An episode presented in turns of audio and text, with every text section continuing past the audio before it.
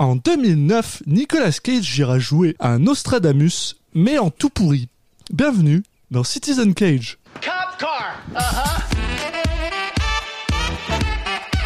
I couldn't think of a more horrible job if I wanted to. And you have to do it.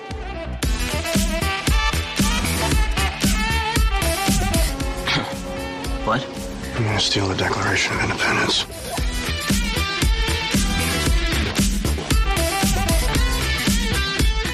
Put the bunny back in the box.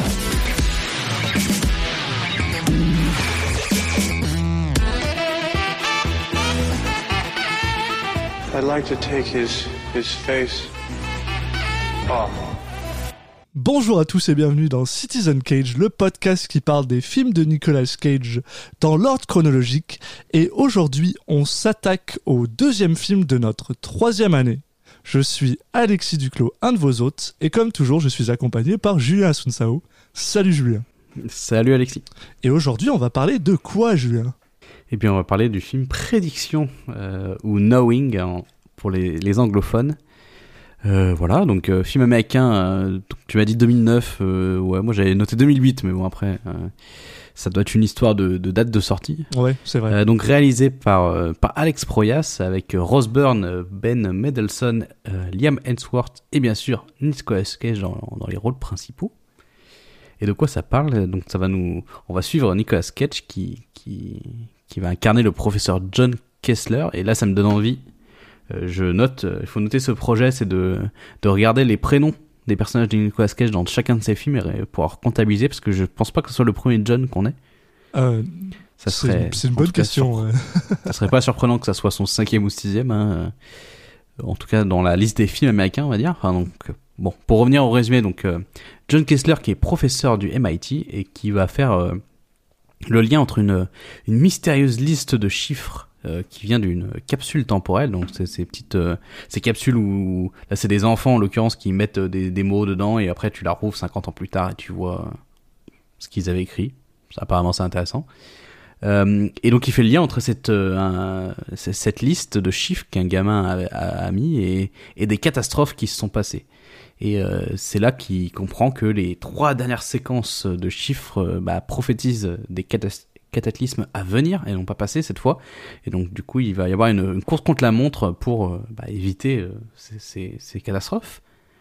J'ai l'impression que j'ai été approximatif, mais en fait c'est parce que j'ai pas vu le film moi personnellement. Ah d'accord. Et donc du coup je crois, parce que c'est son enfant, non, carrément, qui a mis c'est son gamin à lui, non, qui a mis ces chiffres-là, où il n'y a pas une histoire comme ça. Enfin bon, je navigue à vue. Ça fait un bout de temps. Toi qui as vu le film, ça t'a fortement marqué apparemment. Ah ben oui, mais pas dans le bon sens. Non mais voilà, moi j'ai pas vu, donc écoute, je te laisse en parler un peu de tes souvenirs, parce qu'il me semble savoir que toi tu avais vu le film et qui t'avait beaucoup plu. Mais en fait c'est genre la seule chose que je me souviens, c'est déjà, c'est un film que j'ai pas spécialement apprécié. De un, je sais pas si c'est parce que j'ai l'impression que c'est un peu trop moralisateur, ou c'est juste.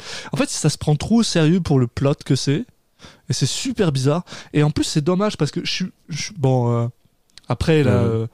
Alex Proyas, c'est pas non plus le plus grand des réalisateurs, mais c'est pas n'importe qui, quoi. C'est un gars, moi, son Dark City, puis I, Robot, que tout le monde a vu, genre, avec Will Smith. Bah voilà, c'est pas des mauvais films non plus, quoi. Justement, là, je voulais parler rebondir là-dessus. C'est que Alex Proyas, sa carrière, elle suit une courbe descendante, mais qui est hyper constante, on va dire, dans le fait que ça devienne de pire en pire. Bah oui. Parce que son meilleur film est son premier film. The Crow. Donc, ouais. Ah, c'est The Crow en premier ? Non, attends. Il a un film qui s'appelle Spirit of the Air, Gremlin of the Cloud. Ah non, mais enfin, son meilleur film pour moi, c'est sûrement Dark City. Ah. Ensuite, The Crow. Donc, je sais pas exactement l'ordre exact, mais on va dire que c'est dans ses premiers films. Oui. Et après, on a déjà donc I, Robot qui est correct, mais c'est pas dinguissime. Hein. Non, mais en fait, compétent. Il s'est fait happer très vite par la machine. Hollywoodienne, la fameuse. Et c'est vrai que I, Robot, il a aucune personnalité déjà comme film. Ce qui est un peu triste parce que Dark City en avait énormément justement de personnalités. Oui. C'est vraiment deux exemples assez diamétralement opposés de films. Ensuite, on a eu Prédiction. Bon, ouais. J'ai pas vu, mais apparemment, de toute façon, de tous les retours, c'est quand même pas ouf. Et là, God of Egypt, qui est un... Enfin, c'est incroyable de... Ouais, un raté aussi incroyable, c'est dingue, quoi. Donc, je suis à la fois un peu triste pour lui, et en même temps, est-ce que Dark City, c'était un peu l'arbre qui cache la forêt, mais qu'en fait c'était pas forcément un bon réal, je sais pas. Mais en tout cas, après c'est pas des projets qu'il a forcément menés de lui-même après, parce que avec Robot et tout, je pense pas que c'était un projet forcément à lui. Non. Donc il a été peut-être plus parachuté là-dedans, mais voilà, c'est des films qui manquent de personnalité, voire comme God of Egypt qui sont très très moches, quoi.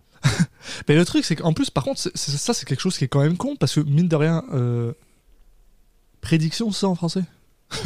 Ouais. Prédiction est pas laid. C'est-à-dire que d'un point de vue effets spéciaux, puis en plus c'était quand même c'est un film donc qui a été tourné en 2008 probablement, qui a quand même été enregistré avec une Red One 4K, qui est quand même une pure grosse caméra qui est nickel, quoi. Donc c'est propre. C'est propre, visuellement ça a de la gueule, mais comme tu dis, c'est vide. C'est vide de choses. Puis surtout, très clairement, les gens qui ont écrit le scénario, je pense qu'ils s'attendaient peut-être pas au traitement qu'Alex Proyas en a fait, parce que le scénario est un peu bonkeuse, un peu comme Next finalement. Mais le gars, lui, il a décidé de prendre ça de manière super sérieuse, c'est pour ça que j'utilisais le terme de Nostradamus, comme si c'était genre ouais, Nostradamus, et qu'il fallait traiter ça avec la révérence que c'est, tu vois. Mais c'est pas le cas.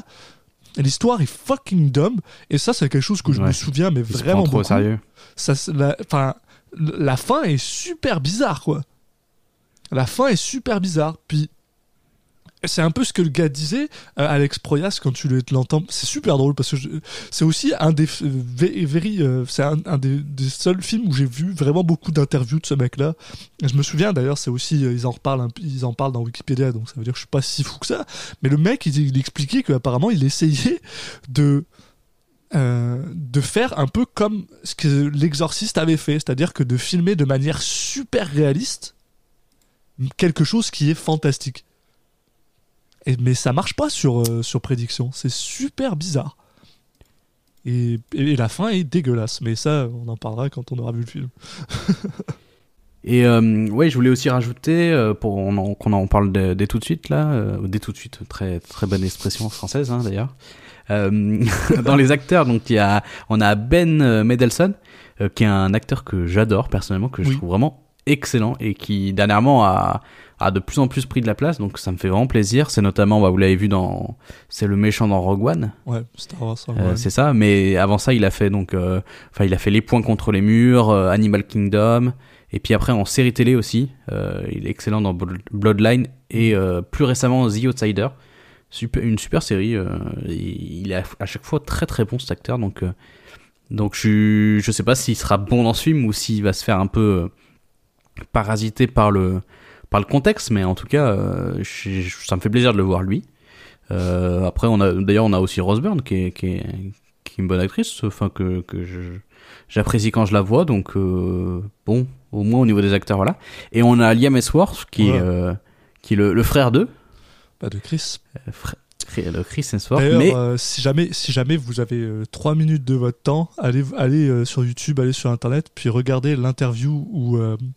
Woody Harrelson qui joue avec Liam Hemsworth dans Hunger Games apprend que Chris Hemsworth est son frère et qu'il n'avait pas fait le lien avant que quelqu'un lui pose une question là-dessus. C'est super drôle. Mais il est débile, c'est pas possible. Limite, c'est les mêmes personnes physiquement, c'est ouf, à quel point ils se ressemblent.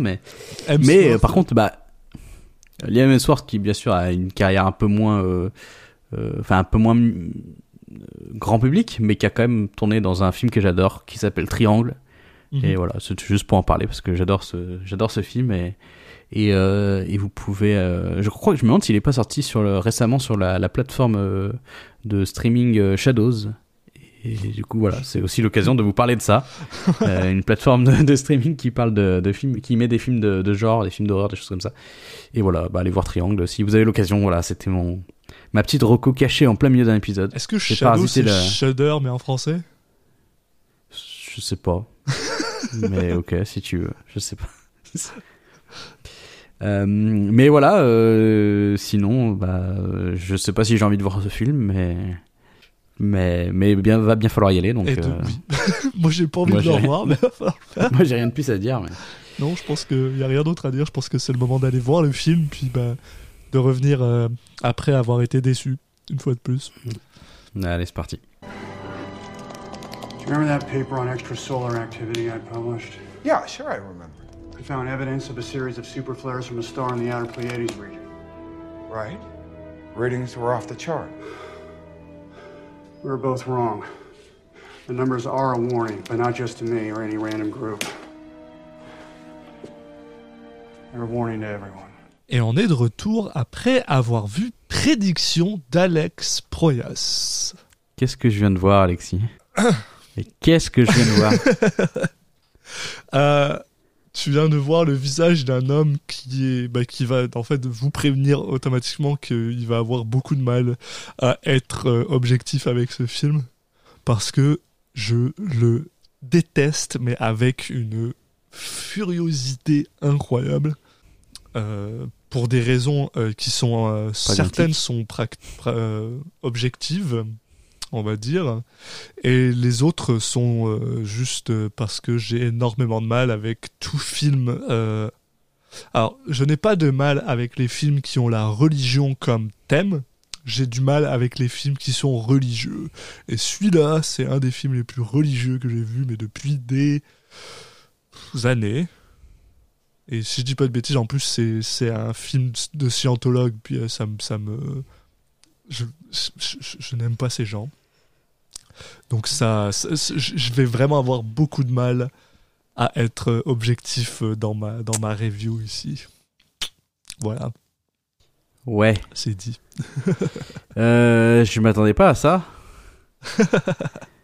J'ai fini le film du coup, bah, pas bien longtemps avant d'enregistrer. Mmh. J'aime bien faire ça pour avoir le film assez frais dans ma tête. J'étais là, mais en me disant qu'est-ce que je suis en train de voir, enfin, ça va très loin quand même. Non, oui. Bah non, mais vous avez pas forcément besoin de faire un laïus très très profond avant d'attaquer le résumé, mais voilà, effectivement il y a le côté religieux qui transparaît. Putain, il transparaît pas. Ouais. Oh Dieu, il te frappe avec un poisson dans la face, quoi. Ouais, mais c'est pas à tous les moments du film non plus. En fait, ça va être un peu ce qui va être le fil rouge, c'est qu'en fait, j'ai l'impression que ce film n'est pas un film, il est au moins trois films. Et il sait pas où se placer. Parce qu'il y a des moments où il commence, où il y a clairement des scènes, c'est des scènes d'un film d'horreur. Elles sont tournées comme un film d'horreur, elles sont le son, la musique, et c'est fait comme un film d'horreur. Tu as des scènes qui sont plus d'un film un peu réaliste, enfin réaliste. Il se met une pseudo, il parle un peu de science, quoi. Il y a beaucoup de choses qui sont liées au film de catastrophe, oui. Genre 2000. Non, c'était quelle année? 2020. C'était quoi le film de Roland Emmerich, oui, 2012. Le film de Emmerich 2012. Ah ouais, waouh. Ah, c'est grave. Oh, le temps passe vite. Bah c'était 2012, ouais. Ouais. Enfin, ça fait très film voilà, catastrophe, avec des images qui en mettent plein les yeux. Et puis effectivement, tu as une autre partie qui est film religieux. Putain, mais il te bourre le mou, mais du début à la fin, avec l'idée que genre être un scientifique c'est pas bien.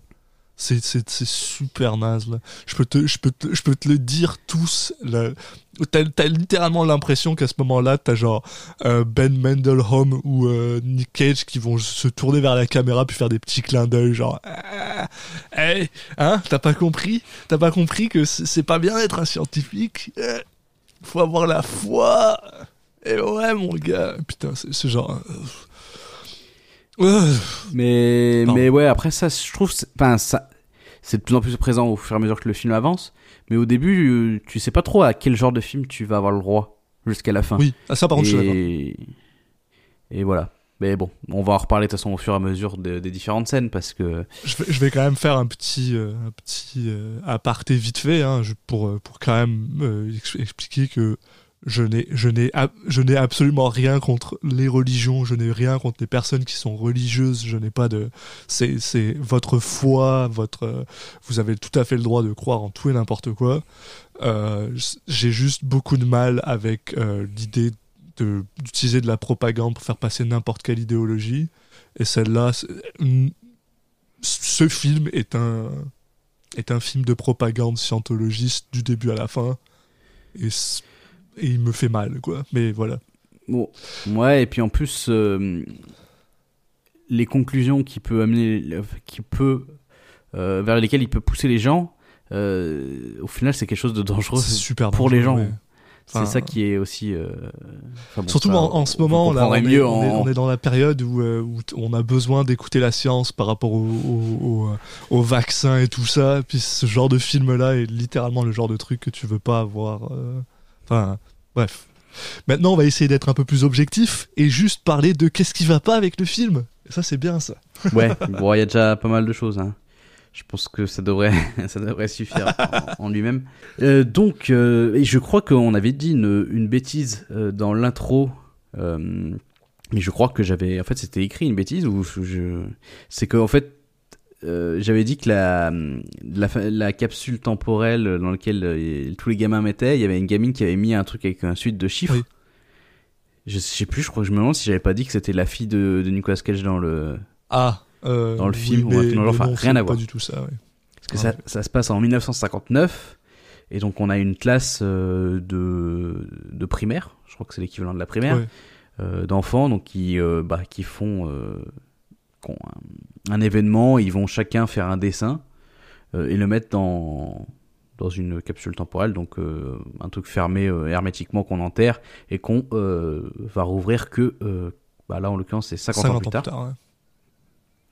Et il y a une fille, une petite fille de la classe qui s'appelle Lucinda, qui elle ne va pas faire un dessin mais va écrire une suite de chiffres. C'était d'ailleurs son idée à elle de créer, de faire une capsule temporelle en fait, parce qu'en gros l'école cherchait un truc sympa à faire pour l'ouverture de cette école là, et elle a proposé ça et tout le monde a trouvé ça cool. Donc c'est vrai que c'est cool. Voilà. Mais voilà, donc là la maîtresse trouve ça bizarre, elle lui prend le machin des mains. Bon, ça va pas l'empêcher de quand même le mettre dans la capsule. Ouais. Et puis voilà, on n'en saura pas plus. Alors si je peux me permettre par contre juste rapidement, la première chose qui frappe avec ce film, c'est quand mine de rien à quel point c'est un film qui a de la gueule. J'avais complètement oublié ça. Tu sais, genre, bon, on s'entend que sur le film qu'on a vu avant c'était Bangkok Dangerous, puis tu sais genre... Non, mais on va dire qu'il y a des gros écarts entre certaines scènes et d'autres. Oui, non, mais juste le premier shot que t'as, machin, ça démarre, t'es genre, merde. Bon, propre. Alors, peut-être la filmographie est un peu... les couleurs sont un peu jaunâtres, je sais pas, mais ça, c'est leur choix, tu sais, je veux dire. Mais par contre, tu sais, c'est solide, c'est propre, c'est bien foutu. C'est Alex Proyas, quoi, je pense, qui aime bien ça. Tu sais, parce que ça fait vraiment longtemps que je l'avais pas vu, je me rappelais de quelque chose d'un peu plus cheap, puis j'étais genre, ah merde, non, quand même, ok, c'est Alex Proyas, c'est pas naze en fait, Alex Proyas, il démarre bien, quoi, bref, ça c'était mon petit aparté là-dessus. Non, mais c'est vrai que c'est assez propre, après voilà, au niveau de la photographie, ouais. Effectivement, c'est un peu, je pense que ça rejoint un peu une tendance justement du réalisateur, d'avoir ces teintes-là. Mm-hmm. Mais donc voilà, on ferme l'histoire de cette capsule et on a juste une dernière scène avec Lucinda. C'est en fait le lendemain. Alors je sais, elle est dans l'école, il me semble. Hein, oui. Et il y a la maîtresse qui la retrouve dans une salle où en fait elle a écrit sur une porte en bois. Les chiffres, on imagine que c'est peut-être les derniers chiffres que la maîtresse ne lui a pas laissé écrire sur la feuille. Donc les chiffres qui finissent la suite de chiffres qu'elle est en train d'écrire, elle l'a écrit avec ses doigts. C'est ça. Donc elle a les mains qui sont en sang parce qu'elle a vraiment gravé avec les doigts et elle s'est détruit les mains en faisant ça. Donc c'est une image un peu effroyable. Et d'ailleurs là, ça revient à ce que je disais plus tôt. On a vraiment une musique de film d'horreur. Ça essaie de nous faire limite un jumpscare et tout. On est dans un film qui va qui peut partir dans du film d'horreur assez classique au final. Puis c'est vraiment dommage. C'est quand même faut reconnaître, pour être honnête, bizarre, c'est un démarrage super fort quoi, c'est solide, t'arrives là-dedans, t'es genre OK, qu'est-ce qui lui arrive à cette fille, pourquoi elle fait ça, t'as plein de questions, t'as envie d'avoir des réponses, t'es happé dans le truc. Alors pour le coup, j'étais genre je me rappelais pas que merde, le film démarre super bien quoi. Il démarre sur les chapeaux de roue, puis là paf, on est en 2009. Je sais pas on a Nick Cage. Je sais pas s'il démarre bien dans le sens où ça dépend ce que tu veux voir du film. Oui. Mais en tout cas, il démarre sur un ton qui n'est pas le ton du film en fait. En plus, oui, ouais. En plus, c'est ce sentiment d'urgence parce que très clairement, elle est là, elle a besoin de sortir ses chiffres de sa tête. Puis, et soudainement, on est en 2009, 50 ans plus tard, et ils vont ouvrir la capsule. Alors on nous présente Nick Cage qui joue John Kostler, qui est un astrophysicien de la MIT, qui a perdu sa femme il y a un an, je crois, quelque chose comme ça, un an et demi, et qui est le single parent d'un enfant de 9 ans qui s'appelle Caleb. Un prénom un peu... qui vient pas de nulle part, parce que c'est très biblique, voilà. Qui va dans cette même école et qui en fait va lors de de l'ouverture de la capsule récupérer l'enveloppe de Lucinda. Et alors qu'il n'est pas censé la ramener chez lui, il est censé la redonner. Il la ramène chez lui parce qu'il est fasciné par l'idée que c'est des chiffres et il pense que peut-être que les chiffres ont un sens.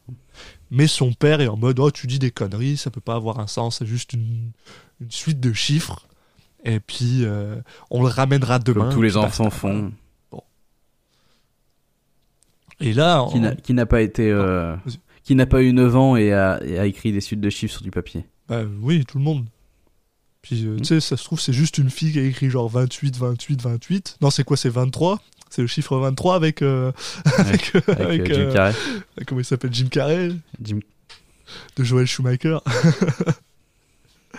Mais en gros, en voulant se faire du café, il pose sa tasse sur le papier. John, pas l'enfant, parce que l'enfant ne boit pas de café, il a 9 ans. Il pourrait, je sais pas. Enfin, je sais pas comment ces gens élèvent leurs enfants, mais on suppose que l'enfant ne boit pas de café. Il fait une tâche et il se rend compte que dans le cercle, il y a un chiffre qu'il reconnaît. Non, en fait, non, il reconnaît pas. Il se rend compte que ça fait une suite de chiffres, quoi. Ce qui est normal. Non, il reconnaît la date et le nombre de morts du 11 septembre. Ce qui personnellement, donc ouais, voilà, il voit.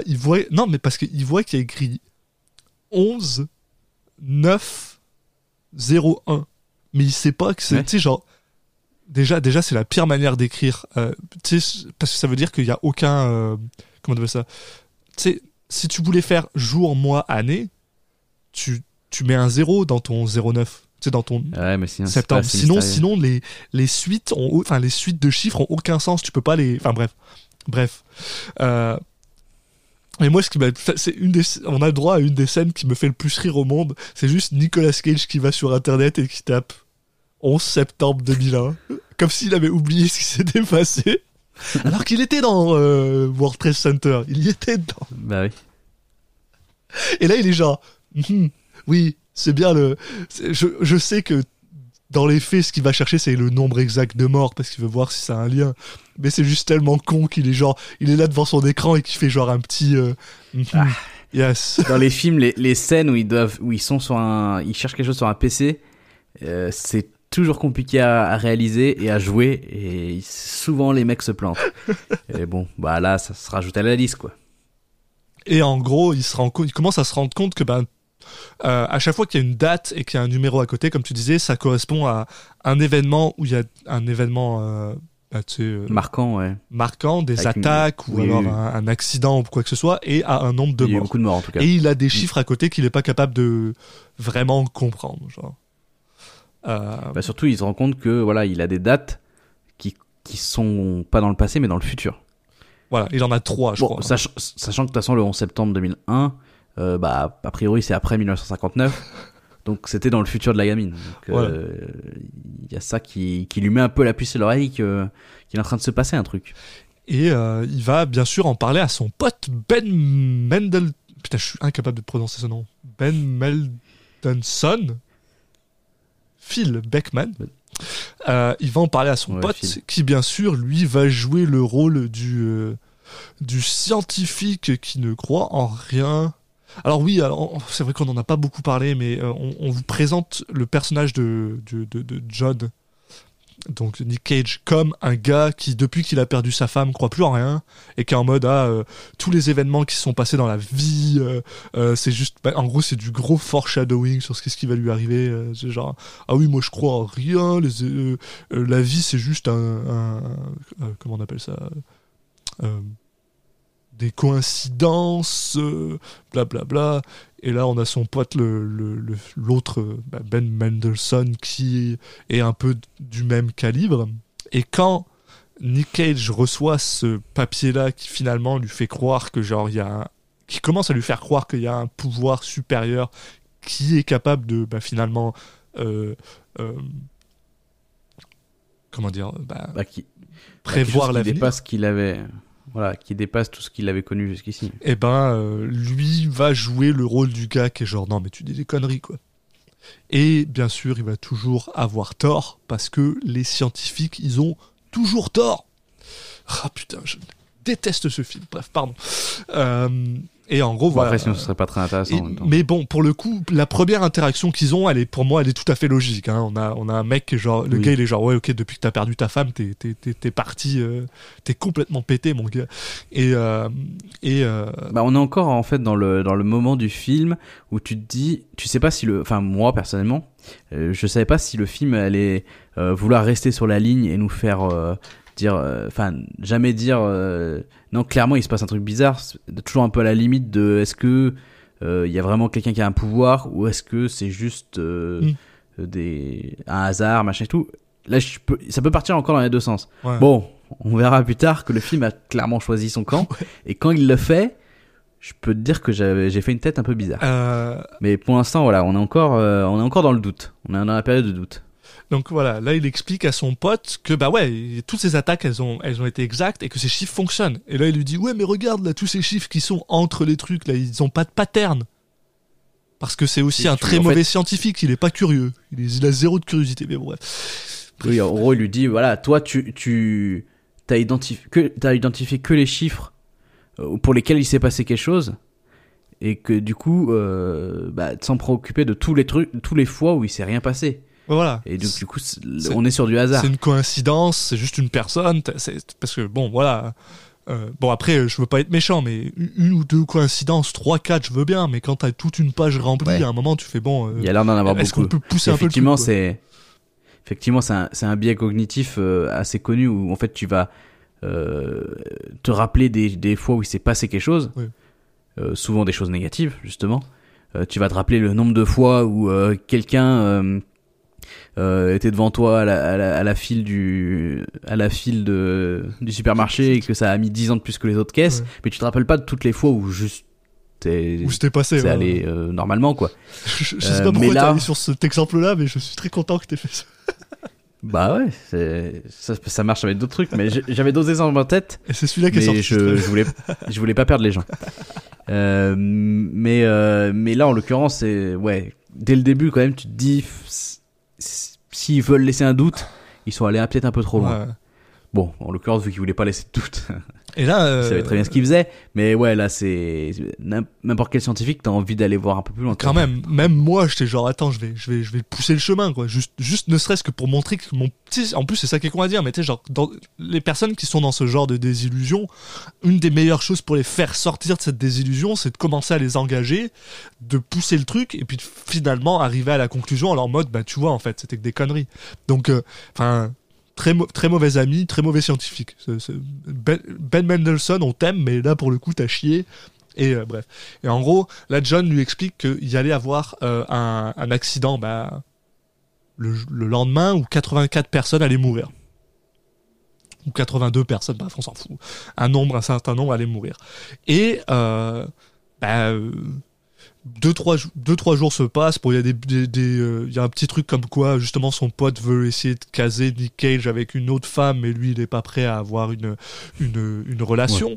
Mais en gros, à un moment, il se retrouve sur une autoroute. Il est un peu coincé parce qu'il y a du trafic. Et il appelle son pote en mode si jamais tu veux me caser.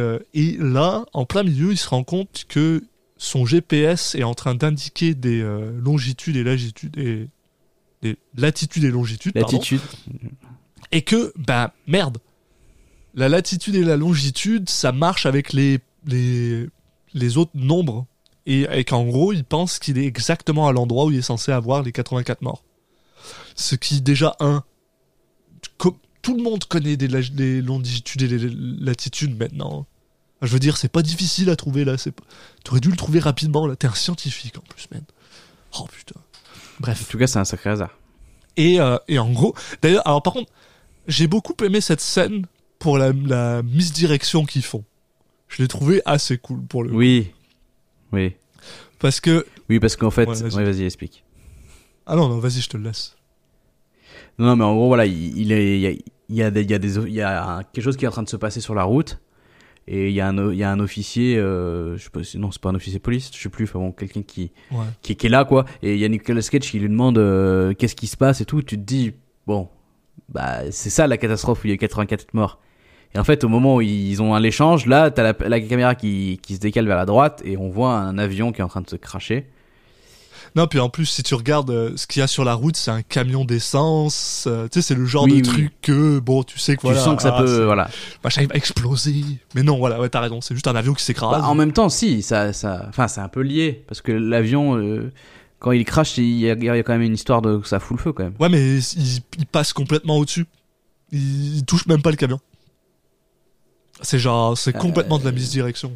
Ah ouais, ouais, parce qu'il y a beaucoup d'explosions. Hein. Ouais, c'est l'avion qui explose. Quoi. Après, apparemment, ils aiment beaucoup les explosions. Hein. On va le voir. Il y a le feu. Alors, il y a un mec, je sais pas, il venait d'apprendre à faire du feu en 3D et il était ouf de ça parce qu'ils en ont mis partout. Hein. Peu importe ce qui se passe, il y a du feu en 3D. Mais alors, j'étais surpris par contre parce que je me dis, une fois de plus, je me rappelais moi d'un film qui était quand même un peu pouc, quoi, un peu mal foutu. Puis non, cet avion, quand même, il a de la gueule, là, il s'écrase, puis il y a du feu de partout, il y a des gens qui brûlent. C'est pas incroyable, mais on va dire, c'est la scène la moins pire. C'est la plus réussie des scènes catastrophes. Oui, je trouve. Celle où l'incrustation est la plus réussie. Elle se voit quand même. Oui, ça a vieilli. C'est un film de 2009. Mais c'est pas honteux, ouais. Mais tu sais, genre, j'étais surpris. Surtout, ça part dans l'horreur super rapidement, comme tu disais, genre. Des mecs qui brûlent. La catastrophe, genre... elle est vénère, ouais. Avec des gens qui sont en train de brûler autour de lui. Enfin bon, c'est assez violent. Écoute, il rentre chez lui, hein. Après, une journée de boulot. Super choqué. Bon, il rentre chez lui, il y a sa sœur qui prenait soin de son fils. Ouais, c'est qui s'occupait de son fils, ouais. Et là, il a encore plus chamboulé parce qu'il entend à la télé qu'apparemment, il y a eu exactement 84 morts ou 82 morts, là, le nombre de morts qu'il y avait sur le truc. Puis là, il est genre, oh merde, ok. Et là, il décide de faire un truc une fois de plus pour s'assurer que, pour pousser le truc, il décide d'aller vérifier que, longitude et latitude sont bien... finalement tous les trucs, quoi. Et il se rend compte que tous les trucs qu'il a trouvés, il est capable de les pointer et que oui, maintenant il sait exactement c'est quoi l'emplacement de chaque truc, voilà. Donc une fois qu'il a cette information, forcément la chose logique, hein, quand tu sais où va se passer une catastrophe et bah t'y vas. Ou t'appelles la police. Évidemment. Voilà, tu t'appelles la police puis tu leur. Non, c'est pas ça. C'est tu vas sur place. Ah oui, ouais, non, c'est ben, oui, mais bon, au début il a. Non, il appelle. C'est après ça, non? Mais après, il a besoin d'aller vérifier. Je trouve ça, c'est ça que c'est vraiment con. Non, c'est pas la fois d'après ça? Où il appelle la police pour faire annuler un événement? C'est celui-là. C'est parce qu'en fait, en tapant, il se rend compte que c'est le square de je sais pas quoi. Et il dit juste, il faut fermer cette rue-là, genre fermer la rue. C'est ça le truc du métro? Ce qui de toute façon est con parce que c'est pas la rue. Mais. C'est dans le métro là. Ouais, c'est celui dans le métro, mais il pense, pense que c'est sur la rue, donc il veut faire fermer la rue. Je pensais que c'était deux trucs différents. C'est assez fascinant que tous les trucs se passent à New York. Hein. Oui, et c'est voilà ce que je voulais dire. C'est évidemment toutes les catastrophes sont déjà aux États-Unis et encore plus, vraiment dans un à 5 minutes à pied de chez lui, quoi. C'est ça. Bon, après ça a peut-être une logique avec ce qui arrive après. Le lien qui semble lié justement à tout ça, mais oui, en gros, voilà, lui, il veut voir s'il peut avoir une prise sur ces catastrophes et les éviter. Donc, il essaye il appelle la police pour empêcher que ça se passe. Et puis ensuite, bah, il va sur place. Évidemment, ils le prennent pour un fou. Bon, il s'est très mal exprimé aussi. Et il pense que c'est lui qui va faire une attaque. Oui, c'est ça. Il dit bah alors là c'est là que j'ai pas réussi à comprendre s'il l'a fait exprès ou pas. J'ai l'impression qu'il avait un peu fait exprès de se faire passer pour le mec pour que les faire à fermer l'événement. De leur dire bah si vous m'écoutez pas, il y a beaucoup de gens qui vont mourir. Ouais, forcément. Alors c'est où il est con parce que il a fait exprès très clairement en le tournant comme ça, c'était obligé que la police allait penser que c'était lui. Non mais c'est un très mauvais scientifique. Ce film est super dégueulasse. Non mais du coup, je me suis dit il a dû faire exprès. J'essaie de me raccrocher aux branches, tu vois. Ouais, bah. Mais donc voilà, il va sur place. Là, il y a une espèce de course-poursuite dans le métro avec un mec. C'est un peu rigolo parce que on se rend compte que le mec qu'ils ont poursuivi, en fait, il avait juste volé 3 DVD, mais que c'est pas. En fait, là, ce que ça nous apprend, c'est que les catastrophes, en l'occurrence, ne sont pas. C'est pas des terroristes qui sont derrière. C'est naturel, donc il n'y a pas une intervention humaine qui pourrait être. Bon, une explication un peu tordue, mais une explication. Genre, il y a des gens derrière toutes les catastrophes. Du coup, c'est les mêmes personnes et c'est pour ça qu'on pourrait savoir à l'avance les dates, ce qui est un peu con. Mais là, clairement, c'est carrément un truc aléatoire. Il y a un truc qui se passe mal au niveau du rail et du coup, le métro déraille et il y a un gros accident. Donc, on n'est plus sur l'intervention d'un humain qui est derrière, qui serait en train de manigancer. On est vraiment sur quelque chose qui vient de plus haut. C'est ça, et on apprend aussi, si j'ai pas de bêtises, que John apprend que un des événements est celui où sa femme est décédée dans un feu. Mm. Et en gros, sa motivation à lui, c'est genre que il veut juste savoir s'il aurait pu l'empêcher, en fait. Que s'il avait eu le papier à l'époque, il aurait pu l'empêcher, il aurait pu sauver sa femme. Et en gros, on se rend compte que pas tellement, en fait. Il n'est pas vraiment capable de sauver qui que ce soit jusque-là. Et non, juste un petit truc là-dessus, c'est au final, il se rend compte qu'il y a pas mal de choses qui le relient, qui semblent le relier aux événements. Donc sa femme, le fait que son fils, comme par hasard, c'est lui qui a eu le message avec les chiffres, etc. Et c'est ça, donc il commence à penser que ce truc-là est pour lui. Il y a ça aussi. Ça va être important un peu plus tard. Et là, donc, lui, il commence à être quand même assez perturbé par ça. Donc, il décide d'aller parler avec la principale, la professeure de l'époque, parce qu'il sait que la lettre appartenait à Lucinda. Et il veut juste en apprendre un peu plus sur Lucinda. Donc, il va parler avec la professeure, qui est quand même un peu sénile, malheureusement. Et en plus, il lui demande de se rappeler des trucs qu'il y a 50 ans, quoi. Mais très bien. Ouais. Et en gros, là, il lui explique deux choses. Il lui explique, que déjà, elle est morte, malheureusement. Elle est décédée. Et parce qu'il voulait lui parler. Et parce que il voulait lui parler. Et aussi Lucinda a été retrouvée en train de gratter une porte, quoi. C'est ce qui va bien sûr être important plus tard. Et là, il lui explique. Oui, parce que nous on le savait, mais pas lui. Ouais. Quand il fait comment est-ce que je pourrais en apprendre plus sur Lucinda, il lui dit, je pense que la seule personne qui le connaissait aussi bien, c'était probablement son mari.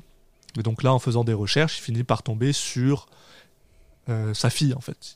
Il apprend que Lucinda avait une fille qui ressemble comme deux gouttes d'eau à Lucinda, parce que c'est littéralement la même actrice. qui joue Lucinda vieille sur les papiers, et Lucinda qui raconte elle a pas 9 ans là. Non cette actrice, mais oui, c'est et bon. Et puis voilà, il décide de l'approcher en fait. Et il décide de l'approcher tout simplement, de manière d'ailleurs assez fourbe, et en même temps il révèle ses intentions assez vite. Ouais, mais surtout il a l'air tellement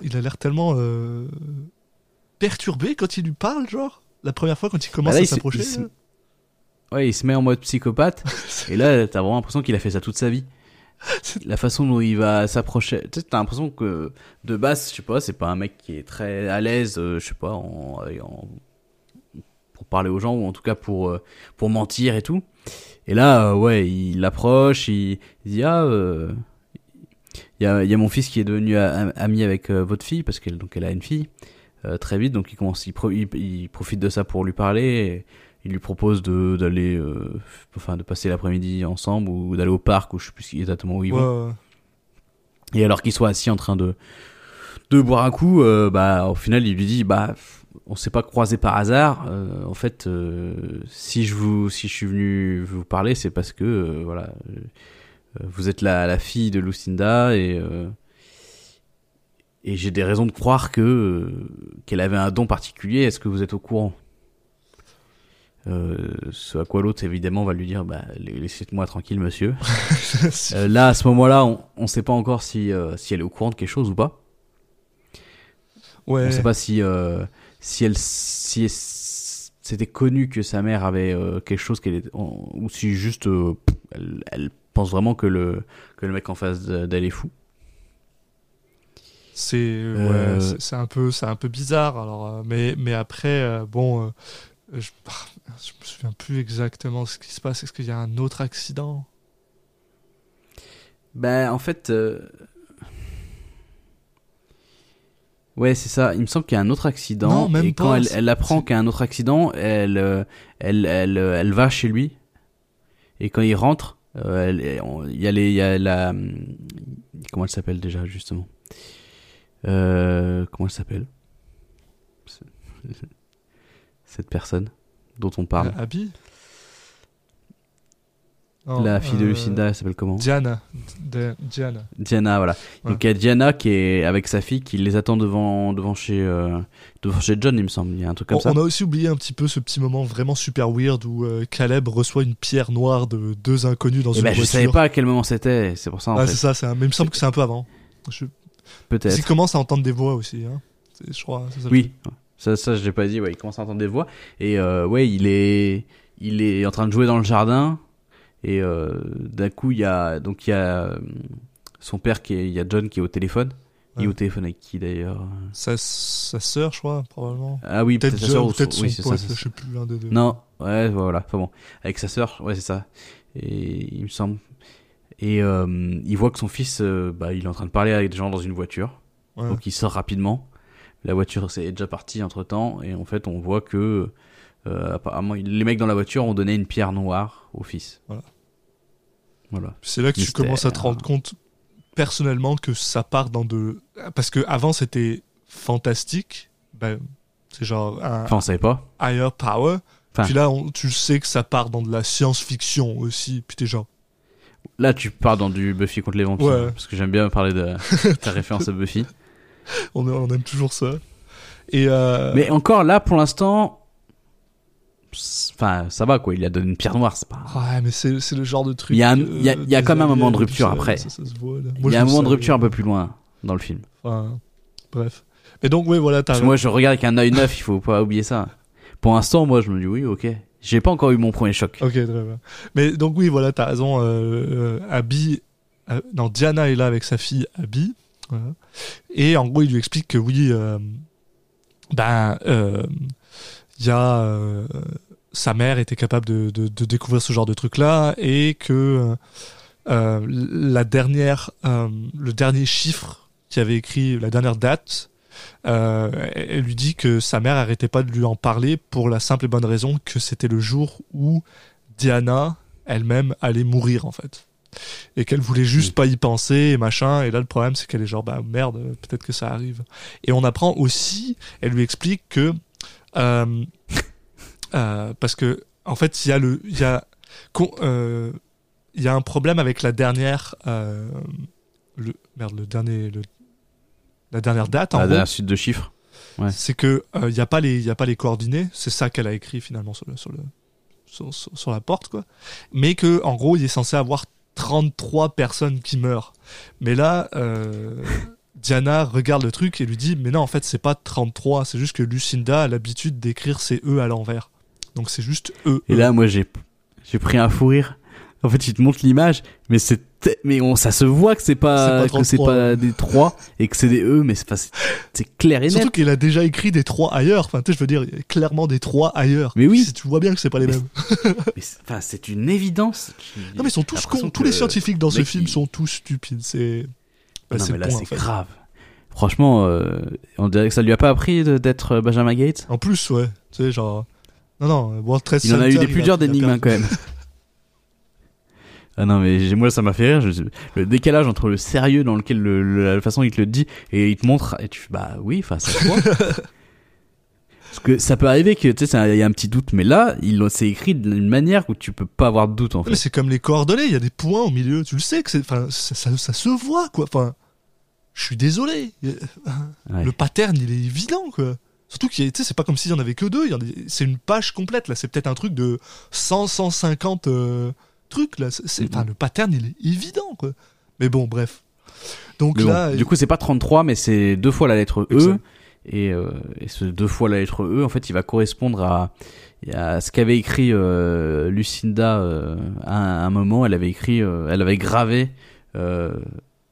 le message donc everyone else, donc tous les autres, ce qui veut donc, dire que tout le monde va mourir. Voilà. Et avant c'était la liste de il y avait eu 84 morts machin et tout, mais maintenant c'est tout le monde. Alors donc, le truc l'apocalypse quoi. Qu'il faut dire c'est que comme tu disais l'endroit où elle l'a gravé en fait c'est en dessous de son lit dans son cabanon finalement que il décide d'aller pour voir s'ils peuvent trouver des informations sur ce que Lucinda voulait. Et au moment où ils sont là, donc il y a juste Nick Cage et Rose Byrne qui sont à l'intérieur du truc pendant que les enfants sont encore dans la voiture. Et pendant que les enfants sont dans la voiture, là on a le droit au premier vrai truc que tu te fais dire ces gens-là sont pas normaux parce que les mêmes gars qui sont venus lui donner la pierre commencent à venir leur parler en fait pendant qu'ils sont dans la voiture. Et heureusement que Caleb est pas si... En fait Caleb j'ai l'impression que c'est le seul... Oh putain merde, je viens de me rendre compte que c'est fait exprès bordel. C'est le seul qui est pas con dans ce film. C'est horrible. Parce que lui, quand il voit les gars arriver, il a peur, qu'est-ce qu'il fait ? Il appuie sur le klaxon pour attirer ses parents. Et donc les parents reviennent. Enfin ses parents, son père. Enfin les parents. Les parents des 2 enfants. Non parce que des fois dans le film t'as l'impression que c'est sa mère aussi. Oui, hein, c'est un peu bizarre. Mais ouais putain je viens de me rendre compte que les enfants c'est les seuls qui sont pas cons quoi. Il y a une raison à ça mais bref et donc voilà Nick Cage et Rose Byrne pas John Byrne c'est pas la même personne. Nick Cage et Rose Byrne sortent du cabanon. Nick Cage prend un flingue parce qu'il a un gun dans son truc et commence à poursuivre un des gars dans la forêt. Ce à quoi il lui dit ouais pourquoi t'es là, qu'est-ce que tu veux. Ce mec là se retourne et soudainement il y a de la lumière qui sort de sa bouche et il disparaît. Et là j'ai fait ça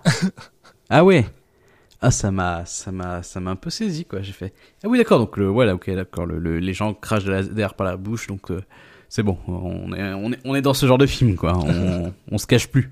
Et aussi un truc un peu important dans le cabanon il y a une gravure de ce qui s'appelle la vision d'Ézéchiel, qui est en fait un truc religieux avec Ézéchiel qui regarde Dieu avec un cercle bizarre, qui est n'importe quelle personne qui connaît ce truc-là sait que c'est le soleil, mais apparemment eux ils le savent pas.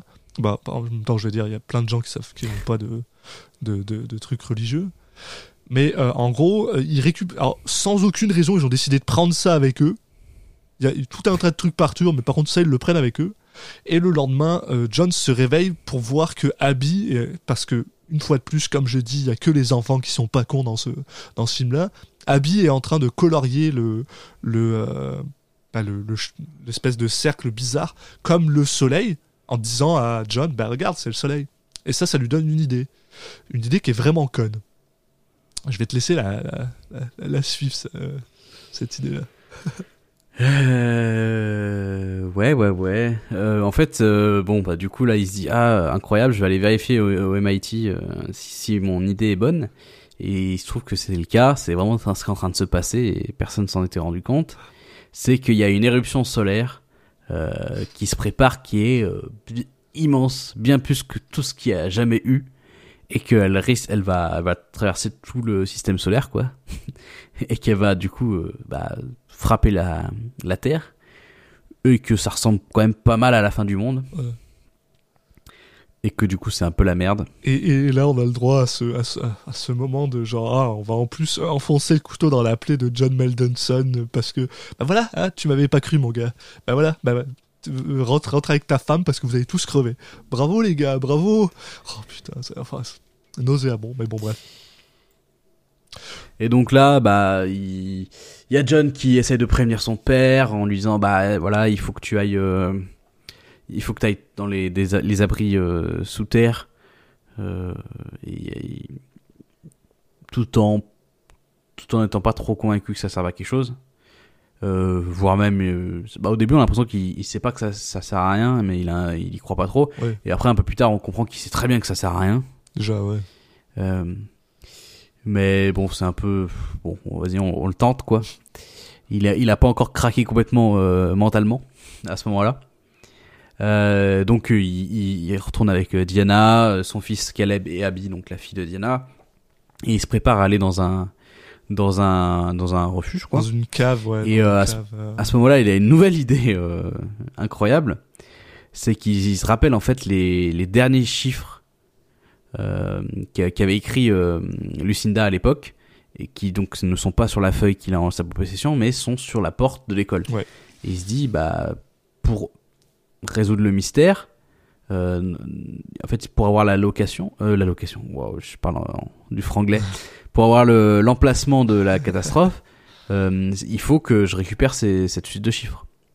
Donc il se jette, il court, il prend la voiture pour se dépêcher d'aller récupérer la porte, il la ramène, il commence un peu à la poncer pour trouver là où sont écrits les chiffres. Pendant ce temps-là, donc, t'as Diana qui le prend pour un fou, là, ça y est, pour lui, il a complètement craqué. Ouais. Parce que. Il fait ça de manière très hystérique. Que, il a craqué, apparemment. Et elle décide pendant qu'il est en train de faire ça, de se barrer avec sa fille, mais aussi son gamin. Caleb, ouais. Très bien. Ce qui. Bon. Là, ce qui se comprend aussi, c'est. Voilà, là-dessus, pas de soucis. Et là, il se retrouve à une espèce de, de station essence où elle essaie de mettre de l'essence. Et là, on a le droit, finalement, le pays, surtout les États-Unis, commence à faire le président des États-Unis, non, c'est même pas, c'est le général de je sais pas quoi, qui commence à dire à tout le monde, en fait, voilà, l'éclipse solaire, elle va probablement détruire tout et n'importe quoi, donc on vous conseille d'aller. Pour l'instant, ils y sont pas encore là. Non, mais. Franchement, il y a un truc en train de se passer, tranquille. Allez juste dans les abris. Ouais. Pour l'instant, c'est encore tranquille. Ouais, mais tu sais, il est quand même en mode on vous conseille d'aller souterrain parce que ça risque de frapper. Non mais c'est pas genre vous allez tous crever, c'est. Mais oui, mais ils sont pas dans le business de. Alors bien sûr, tout le monde commence à looter, machin. Et comme je dis une fois de plus, Caleb est la seule personne intelligente du truc parce qu'il décide, mais alors par contre ça c'est un truc j'ai pas compris, c'est intelligent mais en même temps j'ai pas compris parce que aucun téléphone fonctionne, aucun téléphone portable ne fonctionne pas. Parce qu'en fait l'éruption solaire fait un truc magnétique qui fait que ça déconne. Ouais, mais de téléphone portable à téléphone portable ça marche pas. Mais par contre, de ligne de téléphone, tu sais d'une ligne parce qu'il trouve Caleb trouve un téléphone. Comment tu appelles ça là ? Un payphone, un téléphone. Une cabine téléphonique. Et il appelle son père. Par contre, de ligne téléphonique à portable, ça marche. Il est capable de passer à son père. Et il lui dit son père lui dit où est-ce que t'es ? On est à une station essence, blablabla. Voilà. Ce à quoi, par contre, les enfants se font enlever par les mystérieux gars. Qui d'ailleurs, je voulais le dire tout à l'heure, mais en fait, c'est tous des albinos, c'est ça ? Ouais, quelque chose comme ça, ils sont tous très pâles. Non mais au niveau des... Et puis ils ont tous les cheveux blancs, ouais. J'ai l'impression. Alors ils sont jamais très, on les voit jamais en pleine lumière, mais j'ai l'impression que c'était ça. Je me disais waouh putain, c'est genre pour faire des mecs faut qu'ils soient mystérieux quoi. Ouais. Ça m'a fait penser au Da Vinci Code aussi. Mais... Donc là ces gars s'enfuient avec les gamins et elle décide de voler un camion pour les poursuivre. Et elle, tout simplement, se fait rentrer dedans par un camion à un feu rouge et elle meurt. Et une fois de plus, je trouve ça dégueulasse parce que si tu réfléchis 3 secondes, la raison pour laquelle elle décède, c'est parce qu'elle n'avait pas la foi. Parce qu'elle n'a pas cru en Nicolas Cage et que elle a voulu faire son truc elle-même. Je trouve ça dégueulasse. Bref. Non, Alex, la raison pour laquelle elle est morte, c'est parce qu'elle a traversé sans regarder. Oui, mais c'est le subtexte du truc, c'est juste parce que si elle avait eu foi en Nick Cage, elle serait peut-être pas morte à ce moment-là. Elle aurait pas fait ce choix-là, elle serait restée avec lui, machin voilà. Et tout. Mais oui, c'est ça. Non mais surtout c'est cette scène où tu vois une voiture qui roule vite et d'un coup il y a un camion qui la percute qui vient de nulle part. Surprendre, mais vu que tu l'as déjà vu. Vu que tu as déjà vu la scène plein de fois. Bon après non, là ça va, c'était assez bien fait quand même. Ouais. Non mais le film en tant que tel. Mais ce côté voilà, il y a une personne qui meurt qui se fait percuter de manière très brusque sans que tu l'aies vu venir pour te pour faire réagir en tant que spectateur. Bon, c'était assez réussi, on va dire, de cette fois-ci. Donc là, comment ça marche ? Ah oui, il y a donc Nick Cage qui arrive à la station. Et ouais. Là, il se rend compte que là où il y avait la cabine téléphonique, posée sur la cabine téléphonique, il y a la pierre noire que son fils avait récupérée un peu plus tôt de la part des gens mystérieux. Yeah.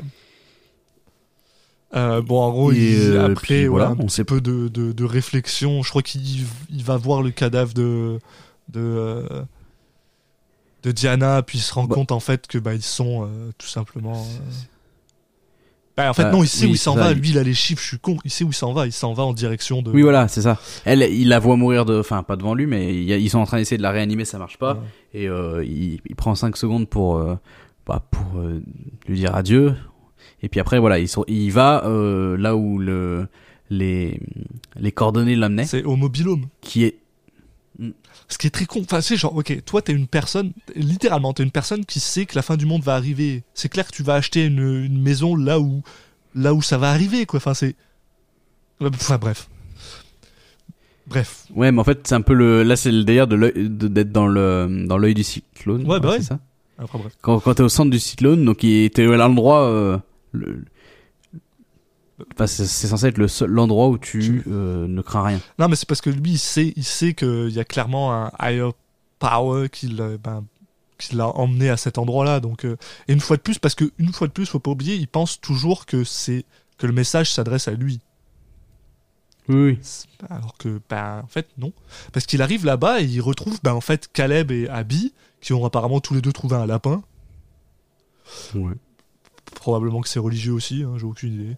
Oui, sûrement. Et en gros, il se rend compte qu'il y a 3 gars qui sont là, les 3 albinos, comme tu disais. Et là, Caleb leur dit non, mais c'est des gars gentils, ça. Et là, qu'est-ce qui se passe ? Il y a un vaisseau spatial qui arrive. Il se transforme en alien, parce que, c'est des aliens.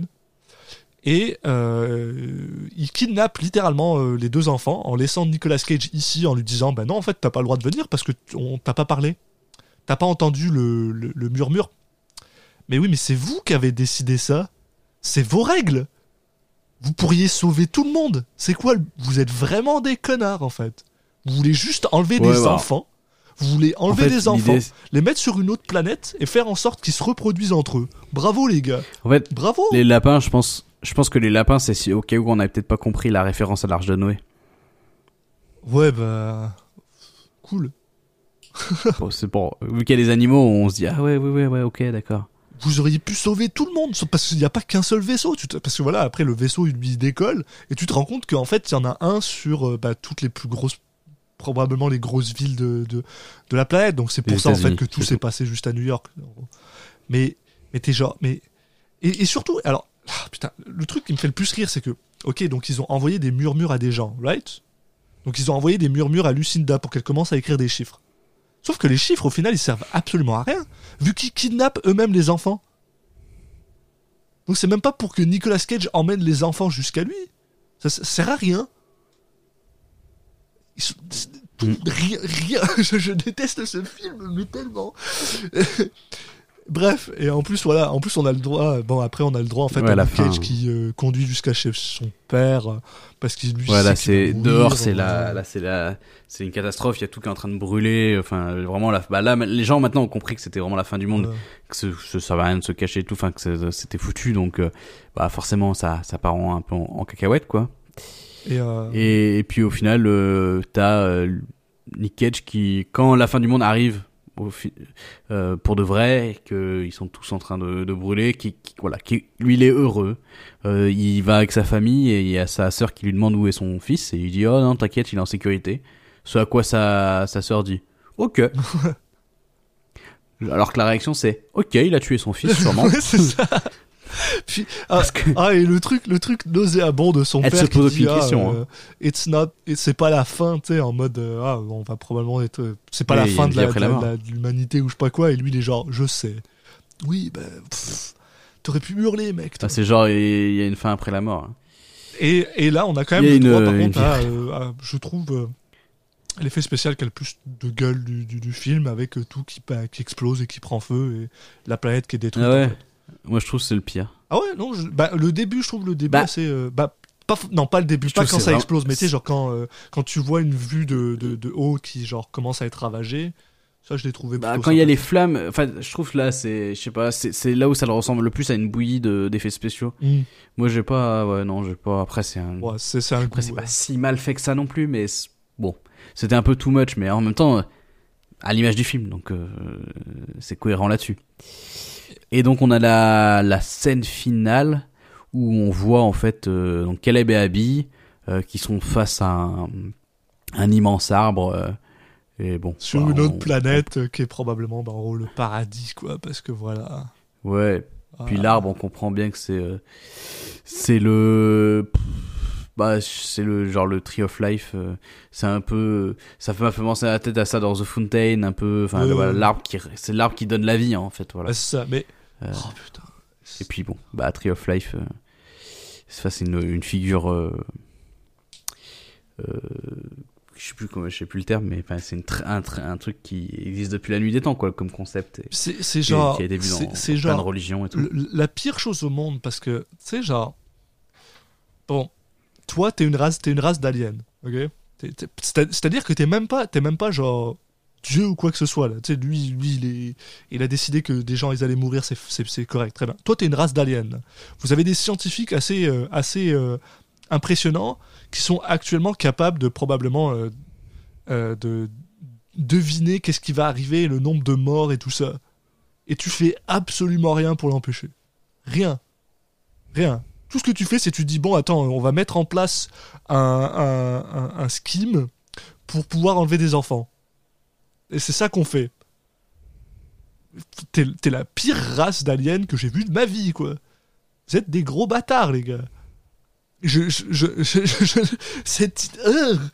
fin elle me donne envie de frapper des murs. C'est horrible. C'est genre, c'est quoi le... En plus, c'est quoi ton point ? C'est, oui. Très bien. Vous êtes juste des gros enfoirés. Vous auriez pu... Il n'y a rien qui vous empêchait de mettre Nick Cage dans le vaisseau. Rien. Mis à part le fait que vous avez décidé arbitrairement que vous alliez pas lui laisser vous entendre, vous, en fait. C'est... Ah, mon Dieu. Puis ça, puis le mécontentement pour les scientifiques du début à la fin, parce que tous les scientifiques sont fucking cons dans ce film. Les gens meurent ou parce qu'ils n'ont pas la foi. Enfin, c'est ça, mon Dieu. Ouais, je sais plus. En fait, ça finit, tu sais même pas trop ce que le film... Tu sais pas ce que le film, il veut dire ? Il veut vraiment dire, quoi. C'est le mythe de la création. Il y a certaines choses que tu comprends, il y en a d'autres où tu... C'est le mythe de la création des scientologues. C'est tout. Tu sais pas ce que ça veut dire. Tu sais pas pourquoi. Après, tu doutes que l'idée globale, c'est il faut avoir la foi et c'est comme ça que vous allez... J'allais dire survivre, mais même pas, parce que lui, il a eu la foi et il est mort. Donc, c'est ça. Ouais, et comme je dis, il n'y a rien qui... ils n'avaient pas besoin de lui au final. Ils n'avaient ni besoin de lui, ni besoin de la lettre. Ils avaient besoin de rien en fait. Parce qu'ils finissent par l'enlever lui-même. Ils finissent par l'enlever. Tout ce qu'ils avaient à faire, c'est lui donner une pierre noire à un moment. C'est tout. Mais elle fait quoi cette pierre noire d'ailleurs? Je pense que c'est le truc qui leur permet de leur parler. Ah, de leur chuchoter, ouais. De leur parler. D'accord. Mais parce que je sais pas, moi c'est pour ça que je dis que c'est super arbitraire, c'est-à-dire que c'est eux qui décident à qui ils vont donner la pierre, et ensuite c'est eux qui disent bah comme on t'a pas donné la pierre, tu pouvais pas nous entendre, donc on t'emmène pas avec nous. Vous êtes des connards, donnez la pierre à tout le monde. Enfin c'est quoi enfin...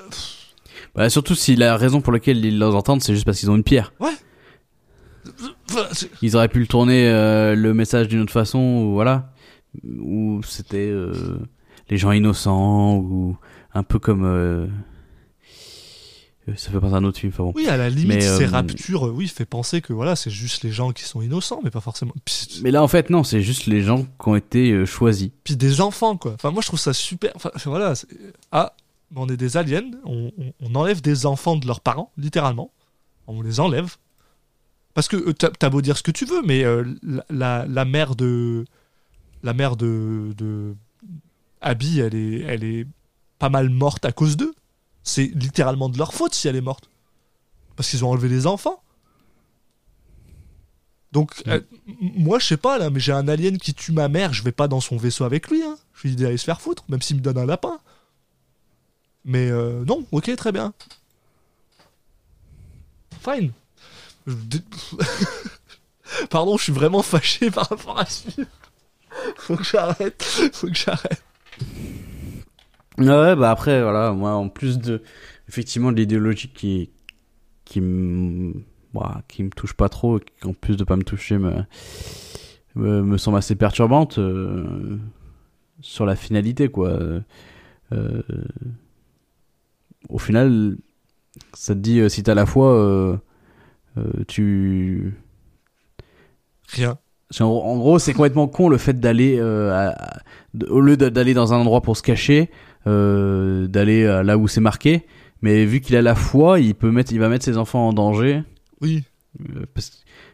Alors que non, ça marche pas comme ça. Enfin, que vous ayez la foi, si vous voulez, mais ça empêche pas de réfléchir un peu, quoi. Donc, en plus de ça, le film en lui-même. Bah, je sais pas, c'est une espèce de. C'est un mélange de tellement de trucs différents, c'est trop bizarre. J'arrive pas à savoir qui a apporté quoi dans ce film. Alex Proyas, au final, c'est quoi son. Il était. C'est lui qui a voulu apporter ce message ou pas ? Pourquoi il y a des moments. Pourquoi c'est à la fois religieux et à la fois la façon dont sont présentés les enfin le fait que ce soit des extraterrestres, enfin du coup c'est un ridicule, enfin à la fois le film, t'as l'impression qu'il se prend au sérieux et c'est dur à le prendre au sérieux quand tu vois le contenu et la façon dont c'est présenté. Pourquoi il y a des moments où c'est du pourquoi il y a des moments voilà où c'est de la Bible et tout ça tourné comme un film d'horreur, pourquoi il y a des moments de catastrophe qui ressemblent juste à du explosion porn, ouais. Où c'est juste en mettre plein les yeux aux spectateurs et les mecs en face se faire kiffer à faire des effets spéciaux.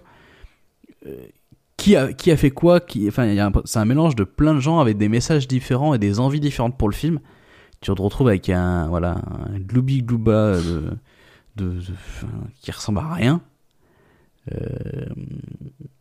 Puis, parce qu'en plus il y avait moyen de faire au début quand ça commence tu te dis ah ouais le concept c'est intéressant, il y a moyen, tu peux faire un truc et tout. S'il reste justement dans un doute, tu peux faire un film intéressant sur justement la notion de foi où t'as un mec qui se persuade lui-même que c'est effectivement quelqu'un qui a prédit l'avenir alors que le film resterait évasif là-dessus, mais ça peut être intéressant d'avoir une étude de caractère d'un mec qui jusqu'où il peut aller parce qu'il s'est persuadé lui-même d'une chose, peut-être liée justement à l'historique qu'il a vécu, ou, enfin ça peut parler de religion et être intéressant, ça peut parler de foi et être intéressant, mais là en fait il questionne jamais son propos, juste il va dérouler un truc et à la fin il y a des aliens et voilà. Ouais, puis, bah, et après, on est dans The Fountain. C'est clairement pas un film qui est fait pour être. C'est un film qui est fait pour être religieux au possible, c'est tout. Mais voilà, j'aimerais bien avoir chaque personne qui a participé à ce film l'enfermer dans une pièce différente et lui demander sa version des faits pour voir, parce que c'est impossible qu'il y ait les différentes intervenants et des versions qui concordent. Non, puis c'est triste parce que Alex Proyas, tu sais, c'est con à dire là, parce que t'as raison quand tu dis que c'est trois films en un, mais au final les trois films sont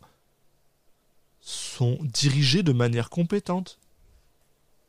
C'est quand même triste parce que bon voilà, ce mec après ce film là il a fait un autre God of Egypt, puis là il a disparu, puis c'est pas un mauvais réalisateur quoi. Bon, après God of Egypt bah oui, mais tout le monde a le droit de faire des erreurs des fois, ouais voilà, mais c'est juste super perturbant pour moi. Je ne comprends pas si probablement que je comprends, c'est juste que ça a été produit, écrit et par des gens qui sont probablement proches soit de la scientologie, soit de religieux quoi. C'est difficile à regarder quoi. Enfin pour moi en tout cas. Si vous êtes capable de passer outre, mais c'est OK. Moi je vais essayer de faire un travail mental assez incroyable là-dessus. Si on est capable de passer outre cette religion nauséabonde qui nous est envoyée à la face, est-ce que tu penses que Knowing est un bon film ? Bah non, mais pour les mêmes raisons que ce que je disais alors. De toute façon, le film ne sait même pas ce qu'il veut être, ouais. Donc il a pas une vision commune entre les différents participants.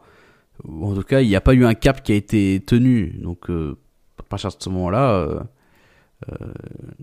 le film est écartelé entre différents aspects, différentes versants de sa personnalité. Donc ça peut pas fonctionner. Rien que là quoi.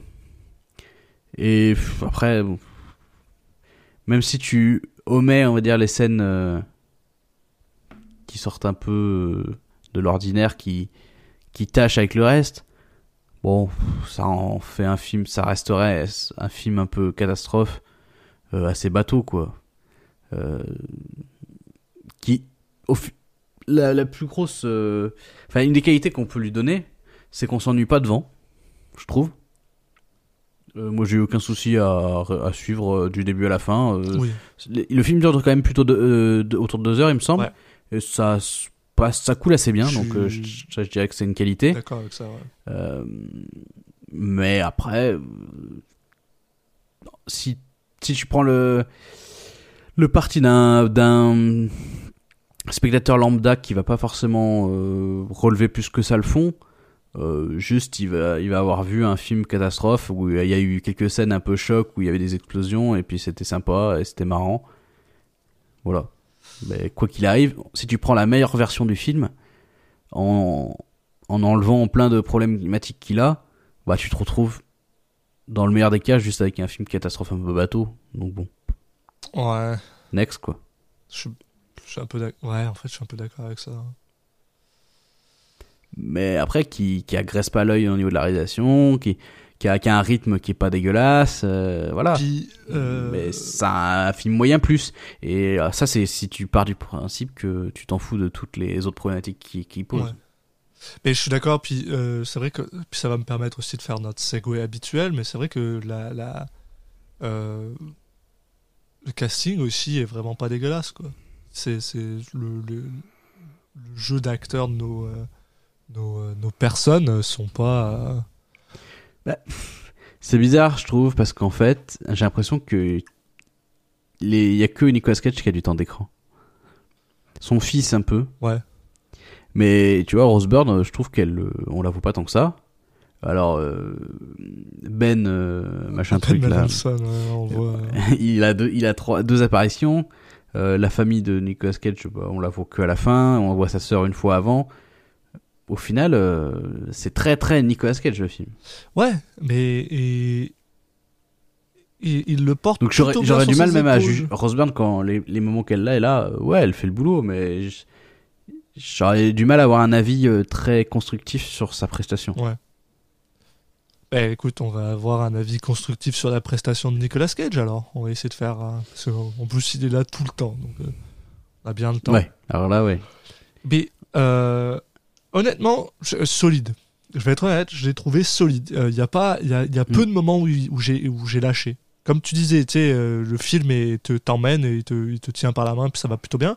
Et je pense que c'est aussi un testament au fait que Nicolas Cage est quand même propre dans ce film-là. Il y a quelques moments de folie, surtout quand il commence à se perdre dans ses trucs et qu'il est un peu genre perdu, là, tu le vois. Mais c'est vraiment, j'ai vraiment aimé, en fait, c'est étonnant. Pour Nick Cage, j'ai aimé la subtilité du gars qui... Il sait que ce qu'il est en train de regarder, c'est complètement malade, c'est complètement barré, mais il veut quand même aller jusqu'au bout. Alors tu sens qu'il est un peu en train de perdre la tête, mais il n'est pas en mode « je suis fou, je suis genre... » Il n'est pas dans l'excès, ouais. Et ça, je l'ai trouvé assez intéressant, là. Et puis... il a un peu cette présence de professeur. Je sais que son père est professeur, puis je pense que c'est ça qui l'a beaucoup inspiré. Donc il a un peu cette présence de quelqu'un qui est censé être plus intelligent que tout le monde, mais qui au final l'est absolument pas. Et ça marche. Ça marche. Je l'ai trouvé très solide dans ce qu'il faisait. Mais alors après, est-ce que... Ouais, je suis assez d'accord. Ouais. C'est quand il est choqué, quand il rentre chez lui après l'accident d'avion, ou quand il essaye de sauver des gens mais qu'il n'y arrive pas, les gens ils brûlent devant lui. J'étais genre, ok, wow, ok. Je te crois. C'est là où tu vois qu'il a mûri. Pour un film, ouais. non, mais c'est vrai que quand il rentre chez lui, il pourrait être en train de crier dans tous les sens. Et non, il dit juste j'ai qu'une envie, j'ai pas d'aller dormir. Ouais, non, ouais. Oublier ça. Non, c'est vrai que ce côté choqué, ouais, je suis d'accord, c'est solide. Ce côté choqué, voilà, non, solide. Pour sa performance, en tout cas. Donc, sa performance, je serais vraiment pas. Tu vois, on y a mis un 7.5 à Lord of War, par exemple. Bah, on pourrait même aller à 8. Non. Non. Ok, bon, on reste à 7.5. Ouais. Non, tu irais peut-être moi, même plus bas. Moi, personnellement, j'aurais sans doute mis plutôt 7. Plutôt 7, donc comme World Trade Center. En fait, je trouve que dans Lord of War, il a des petits moments un peu... Quand il s'adresse à la cam, ou des petits moments un peu... quirky, où il est un peu... Il y a une couche en plus. Ok. Non, mais... Dans le côté, je casse le mur et tout, une petite pointe d'humour, voilà. Là, son personnage, il a moins de dimensions, je trouve. Donc, je mettrais... Mais un peu en dessous, moi, je mettrais 7, perso. Mais... Tu vois, World Trade Center. Ouais, 7. Non, 7 et Benjamin Gates 2. Ouais, non, ça me va. Voilà, les prestations solides. Et après, folie... Weverman, on a mis 3,5, peut-être 3,5 ou 4, peut-être plutôt 4. 4, c'est Family Man. Connard. Parce que folie, ben, il tombe dans le trouble un peu, c'est vraiment... Ouais, 3 un peu plus. Demi. Ah oui. Ouais. Peut-être 4, non, je sais pas, attends, t'as dit quoi? J'hésite entre les deux. On a quoi? Conner, c'est 4? Ouais, 4. Je sais pas. J'hésite entre les deux, donc après, l'un ou l'autre me vont. Mais j'irais peut-être plus 3,5, parce que c'est quand même un peu plus sobre. C'est probablement un de ses plus sobres films qui est quand même intéressant. En fait, ce qui est marquant, c'est en plus, c'est le décalage entre sa sobriété et ce que le film aurait pu l'emmener à faire. Ouais. Oui. Parce que c'est facile de rester sobre quand le scénario n'implique pas que tu pètes des câbles. Parce que, bon, il y a des fois où il a pas réussi. Hein. Il y a aussi des fois où il a pété des câbles alors qu'il n'y a rien dans le scénario qui l'impliquait. Mais là, le scénario aurait très bien pu l'emmener à jouer à un mec qui est bien too much dans ses émotions et il l'a pas fait. Donc, pour le fait de s'être retenu, bien joué. Bravo Nick. C'est bien, tu t'es retenu. Non, voilà, écoute, 3,5, 7, ça me va. Voilà. Mais alors après, est-ce qu'on vous conseille de regarder Prédiction? Personnellement, moi, je vous le conseille pas. Ouais, moi non plus. Pour différentes raisons, je trouve... Bon, je pense, voilà, tous les deux, on n'a pas le genre de film qu'on a envie de conseiller aux gens par rapport à son message. Et après, même si c'était pas le cas, c'est pas un film que je conseillerais pour autant non plus. Oui. Voilà. Après, je suis pas forcément fan de ce genre de film catastrophe non plus. Mais personnellement, moi, je suis y en a des plus intéressants. Très gros fan de genre. C'est un peu un péché mignon de regarder des films catastrophes dégueulasses. Puis même là, j'ai pas eu mon... T'as pas eu ta dose. Ouais, voilà. Ok. Est-ce que tu as quelque chose à rajouter? Non, je pense qu'on a pas mal fait le tour sur prédiction. Puis en ce qui me concerne, plus vite on ferme la page, plus je suis content. Donc Eh bien, fermons la page. J'allais dire la semaine prochaine, mais non, toujours pas. C'est dans 2 semaines. Je sais pas. J'ai envie que ça revienne rapidement. Alexis, j'adore enregistrer ces émissions. Bah, moi aussi. Donc on aura un film qui, j'imagine, sera un peu plus léger vu qu'on va parler de Mission G de Hoyt Yetman. Et comme son nom ne l'indique pas, il ne s'agit pas d'un film sur l'éducation sexuelle, mais un film d'animation en 3D avec des hamsters.